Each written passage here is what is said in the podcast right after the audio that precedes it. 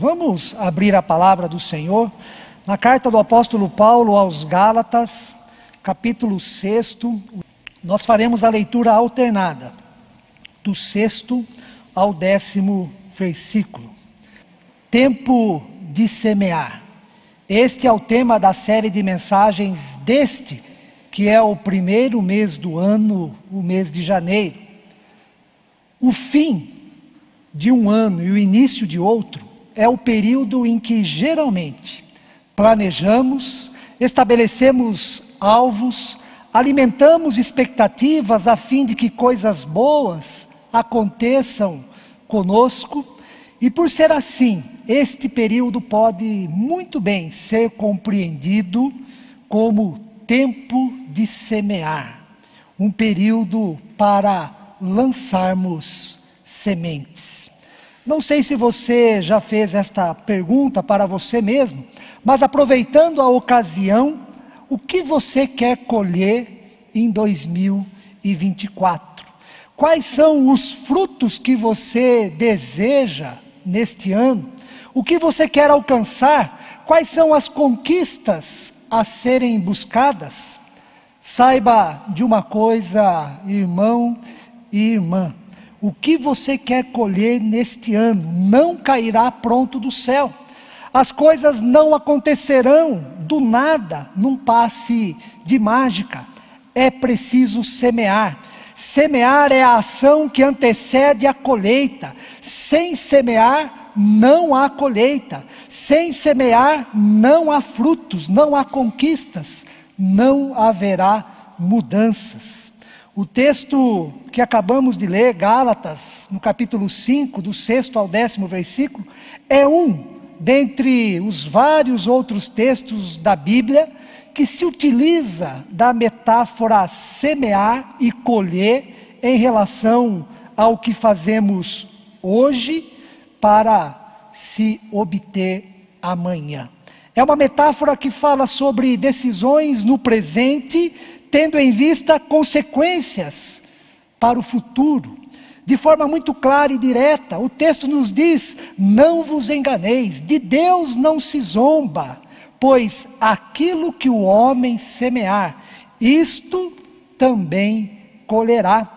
Porque o que semeia para a sua própria carne, da carne colherá corrupção, mas o que semeia para o espírito, do espírito colherá vida eterna. O texto fala em semear para a carne e semear para o espírito. Em outras palavras, ele nos ensina que se semearmos coisas boas, vamos colher coisas boas. Se semearmos coisas ruins, vamos colher coisas ruins. E não tem como ser diferente. Não tem como semear joio e colher trigo, não tem como semear pedra e colher pão e assim por diante. O texto se encerra com a ênfase no fazer o bem. E não nos cansemos de fazer o bem, porque a seu tempo ceifaremos, ou seja, colheremos diz o versículo 9. E no versículo décimo nós temos: enquanto tivermos oportunidade, façamos o bem a todos, mas principalmente aos da família da fé. Quando nos voltamos atentamente para este texto em que lemos, percebemos três atitudes importantes sobre semear e colher, tendo em vista o ano de 2024. Em primeiro lugar, a primeira atitude é preciso semear. É preciso semear. No sétimo versículo encontramos a afirmação: aquilo que o homem semear, aquilo que o ser humano semear, aquilo que eu, que você, que nós semearmos, o sujeito da ação somos nós. A decisão é nossa, a escolha do que semear é nossa. E para que coisas boas aconteçam, para que tenhamos um ano diferente, melhor conosco mesmo em algumas áreas da nossa vida, é preciso semear. O texto nos diz: aquilo que o homem semear, isto também colherá. Muitos textos da palavra de Deus foram escritos tendo como pano de fundo o ambiente rural, o campo, o lidar com a terra. Semear é fundamental porque desta prática depende a vida. É preciso preparar a terra, lançar a semente, cuidar da plantação, pois sem isto, sem a colheita dos grãos e dos frutos, não há alimento, e sem alimento não há vida. Da mesma forma, irmãos e irmãs, isto acontece em todas as áreas da nossa vida. É preciso semear no âmbito da vida familiar, em relação à vida financeira, semear no que se refere à formação e ao crescimento profissional. É preciso semear, lançar sementes para a construção ou fortalecimento de amizades verdadeiras. É preciso semear no âmbito da saúde física e emocional, ou seja, em relação ao eu, em relação ao nosso interior, às nossas emoções.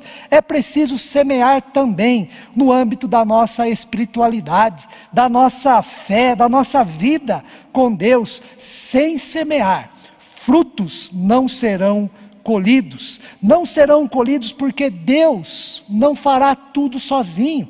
Nada vai acontecer se ficarmos de braços cruzados.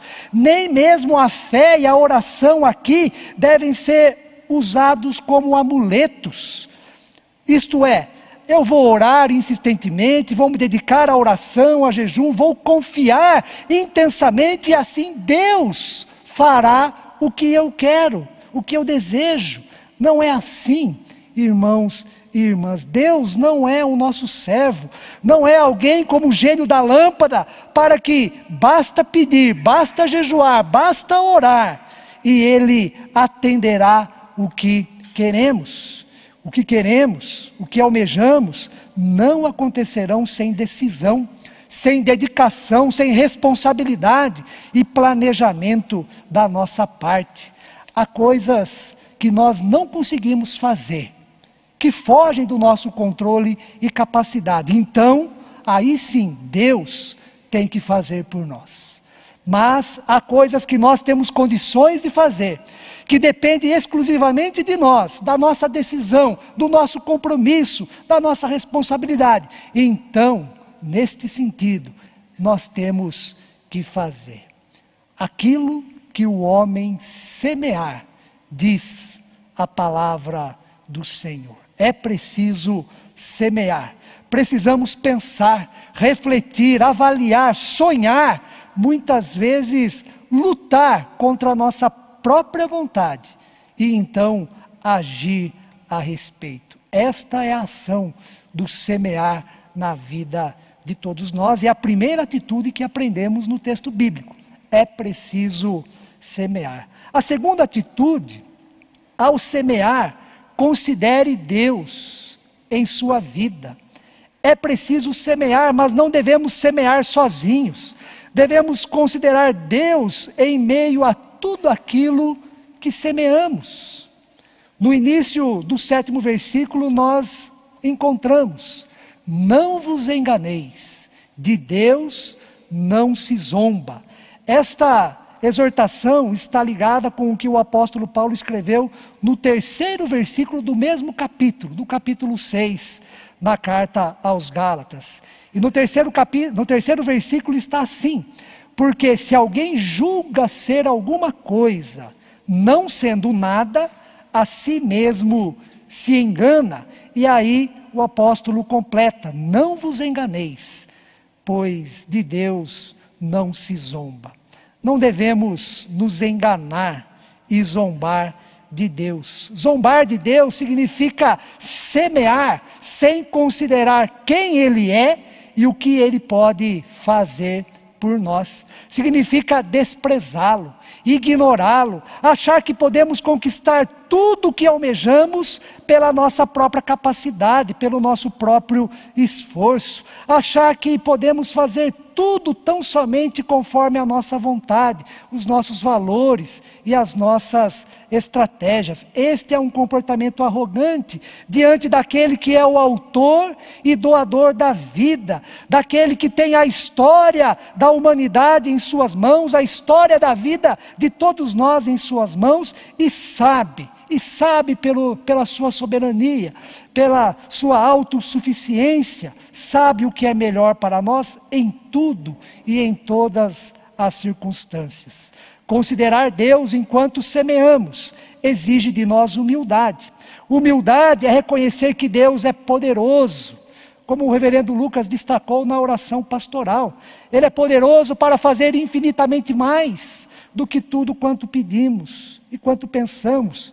Ele é poderoso, ele está acima de nós. Humildade é reconhecer que em tudo dependemos dele. Humildade é viver pela fé, fé de que Deus é bondoso, de que Deus é gracioso e que Ele quer o nosso bem. Humildade é aceitar o fato de que, quando não colhemos aquilo que semeamos, ou aquilo que semeamos não saiu do jeito como queríamos, isto não é castigo, isto não é punição, não é para nos prejudicar, não é falta de amor e muito menos que Deus nos abandonou.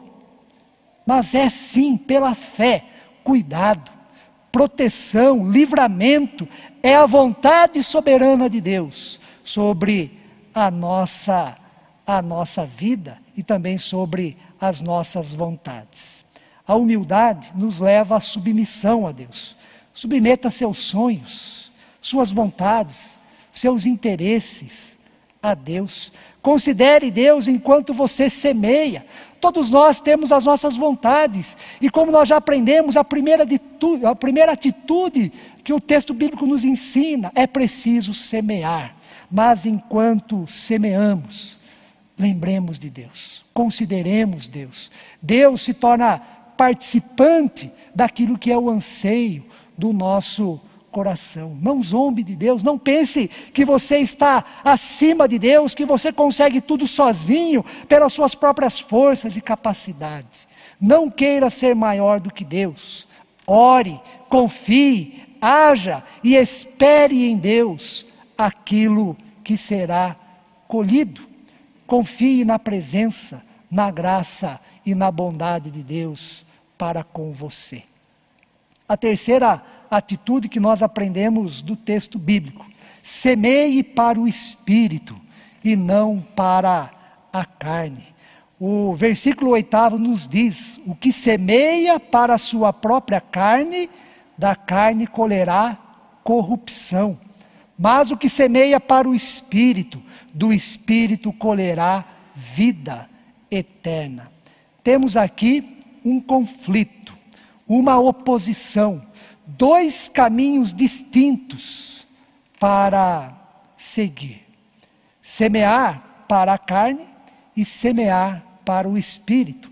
Os resultados também serão bem distintos, pois estão em lados opostos.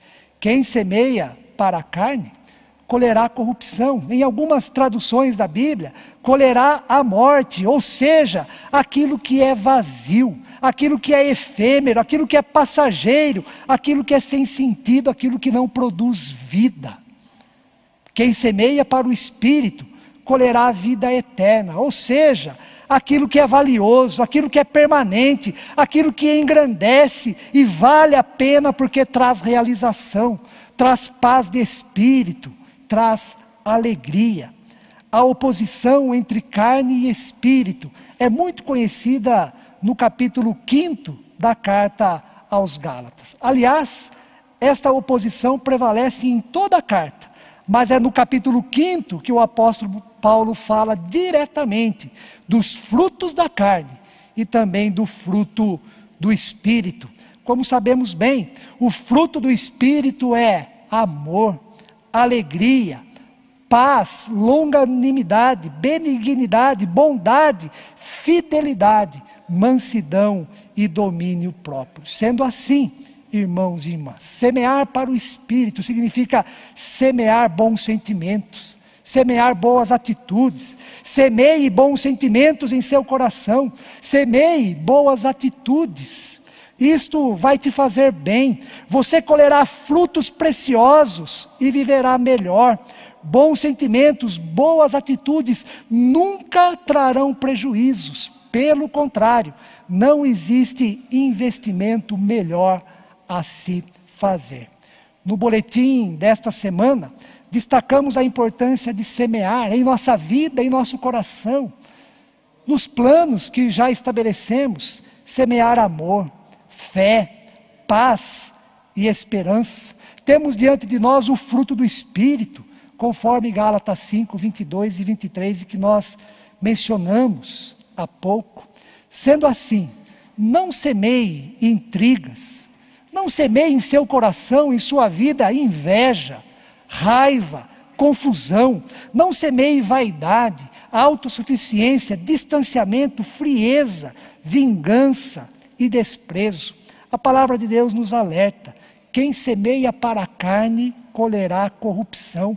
Se semearmos coisas ruins, se escolhermos sementes ruins, nossa colheita não será de bons frutos.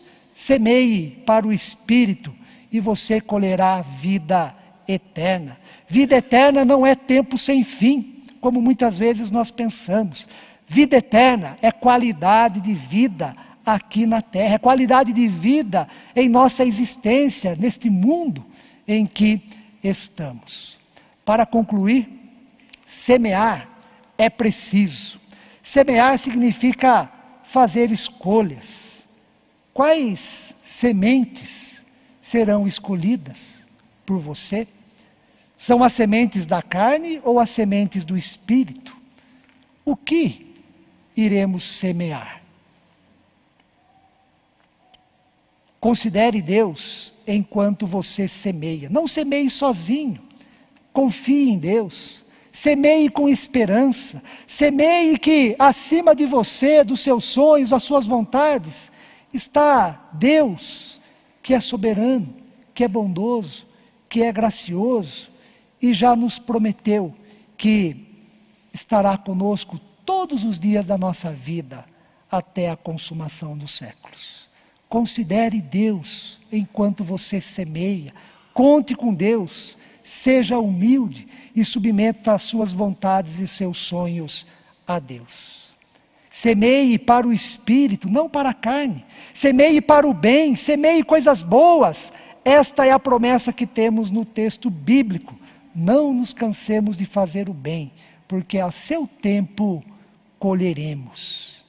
Que este seja o período para todos nós, para mim e para você, um período de lançar sementes, tempo de semear, e sendo assim, que Deus, na sua graça e infinita bondade, conceda a todos nós, 2024, um ano de colheita, de colheita de coisas boas, de coisas que edificam, de coisas que nos transforma cada vez mais a imagem do seu Filho Cristo Jesus. Que Deus assim nos abençoe.